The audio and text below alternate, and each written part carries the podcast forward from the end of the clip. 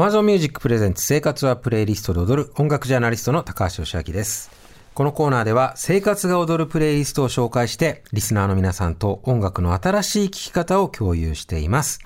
今回は Amazon Music のキュレーターの方のプレイリスト。本日のキュレーターはみっちさんです。よろしくお願いします。よろしくお願いします。はい。みっちさんは1980年オーストラリア生まれ。Amazon Music では主に J-POP、J-ROCK、アニソンを担当されております。そしてご自身もミュージシャンとして活動されているということです。みちさん、本日紹介していただくのはどんなテーマでしょう？はい、2023年ももう夏本番、はい、もう毎日暑いですけれども、音楽の世界でいうと夏といえばもう魅力的なフェスが目白押しですよね。ですね。で、やはり音楽フェスティバル、いわゆる夏フェスというものをピックアップしたいなというふうに思っております。はい。で、今年 Amazon Music では、いくつかのイベントをサポートさせていただいていて、一口にフェスって言ってもいろんなものが実はあって、この後ご紹介しますけども、大きいものですと、フジロックフェスティバルでしたり、サマーソニックでしたり、ロックインジャパンだったりっていうものもあれば、例えばアーティストがキュレーションされているものっていうのもあって、いろんな種類があるんですけど、例えばそのアーティストのキュレーションのものでいうと、2023年6月デッドホップフェスティバル、これはSIMっていうバンドがキュレーションしてるものなんですね。で、例えば今月だと初旬に京都大作戦、10 Feetっていうバンドが主催しているフェスなんですけども、っていうものをTwitch ライブでダイジェストで中継をしたりとか、あと先ほどお話しさせていただいたフジロックですね、なんですけど、今年は4月28日から30日に、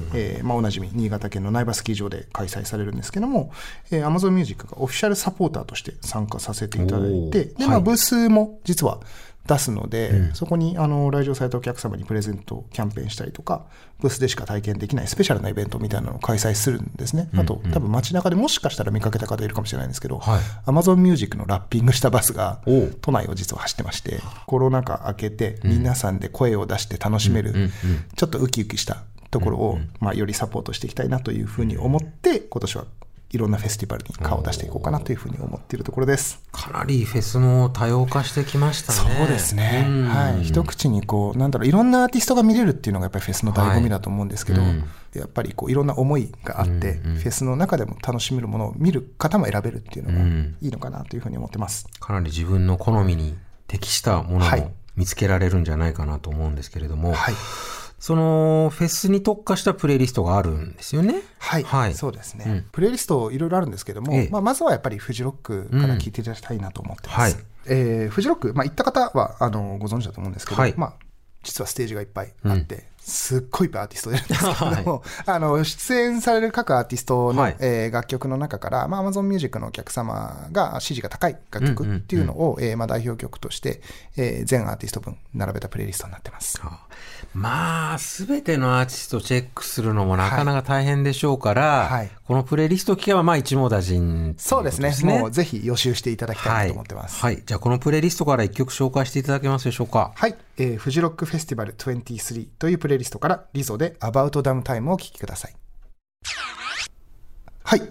リゾで About Damn Time を聴いていただいてますけれども、リゾは大取りになるんですよね、今年のフジロック。そうですね。今年のグラミー賞の最優秀レコード賞受賞アーティストをその年に見れるっていうのはもうたまんないですよね。もう本当に、やっぱり生で見るっていうのが、どれだけやっぱり音楽の中では一番最上級に楽しいことなのかということを味わっていただきたいなっていうふうに思ってます。で、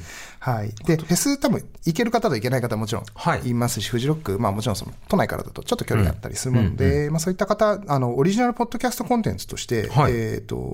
木村昴さん、実はですね、木村昴のフェスジャーニーというポッドキャストシリーズを、Amazon Music で独占配信、最新は以下、以外はAmazon Music で独占配信しているので、ぜひ聞いていただきたいんですけど、こちらやっぱりフェスにそんなに馴染みがないよっていう人も、日本のフェスの成り立ちだったりとか、フェスの楽しみ方だったり、フェスの裏側だったりとか、いろんなお話が実は聞けるポッドキャストもあったりするので、そういったところもちょっと聞いていただけると嬉しいかなと、思ってます。なるほど。じゃあこのフェスジャーニーを、フェスの入門編として聞いた上で、自分に適したフェスを見つけつつ、お出かけするというのが、理想の流れなんですかね。なんか好きなアーティストだったり好きな音楽が見つかるってすごい素敵なことだと思いますし、今年のフジロックでいうともうそれこそリゾだけじゃなくて、フーファイターズだったり、ストロークスだったり、はたまた、アラニスモリセットでしたりとか、はい、すごく豪華なメンバーが集結してますし、邦楽勢でも矢沢永吉さんとか、あとは、まあ昨年12年ぶりのアルバムをリリースしたエルレガーデンだったり、うん、まあ、今の J-POP シーンなんかでも、もう若い人たちにもすごく大人気なバウンディだったりサウシードッグだったり、うんうん、注目のアーティストが、まあ、両方ともにこうもう目白押しで、ようやくフェス帰ってきたぞっていう感じがたまらないですよね。なんか近場でこう気軽に行けそうなフェスでいうと、なんかおすすめのものとかあったり、ね、はい、そうですね、都内近郊だとやっぱりサマーソニックなんかがこうやっぱりその規模感というところでもすごく大きいですし、まあ、洋楽アーティストでも有力アーティストいっぱい来ますし、はい、うん、あとそうですね、邦楽大好きな方だったら、うん、まあロックインジャパンフェスティバル、はい、千葉ですね、そばでやってますけども、うん、やっぱり日帰りでこうフラッと帰れるのが、うん、まあ、最初行ったことない方でもいろんなアーティストで、うん、やっぱ自分の好きなアーティスト必ず一つは見つかりますし、うん、まあ、割とこう日帰りでも行けたりするっていうところのお手軽さも良かったりしますよね、はい、他におすすめのプレイリストありますでしょうか。はい、今、お伝えしたサマーソニックも、はい、プレイリストございます。で、あと、うん、まあ、それこそフェスアットホームっていうプレイリスト、実はこれコロナ禍の時期から作っているプレイリストなんですけれども、はい、家で楽しめるフェス、まあ、要はその音楽を聴きながら一緒に歌いながら楽しめるプレイリストっていうところを目指して、提供しているプレイリストあるので、ぜひこちらも聴いていただければと思います。それはどういう内容になってるんですか。そうですね、フェスアットホーム、フェスアットホーム、割とシンガロングメインのプレイリストっていうんですかね、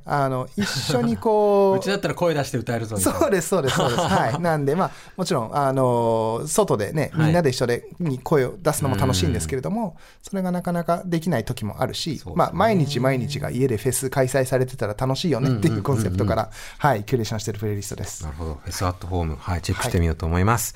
はい、はい、というわけでミッチさん、本日はありがとうございました。ありがとうございました。今日ご紹介した各音楽フェスティバルの公式プレイリストは Amazon Music で配信中です。プレイリストを聞くなら Amazon Music、 音楽ジャーナリストの高橋義明でした。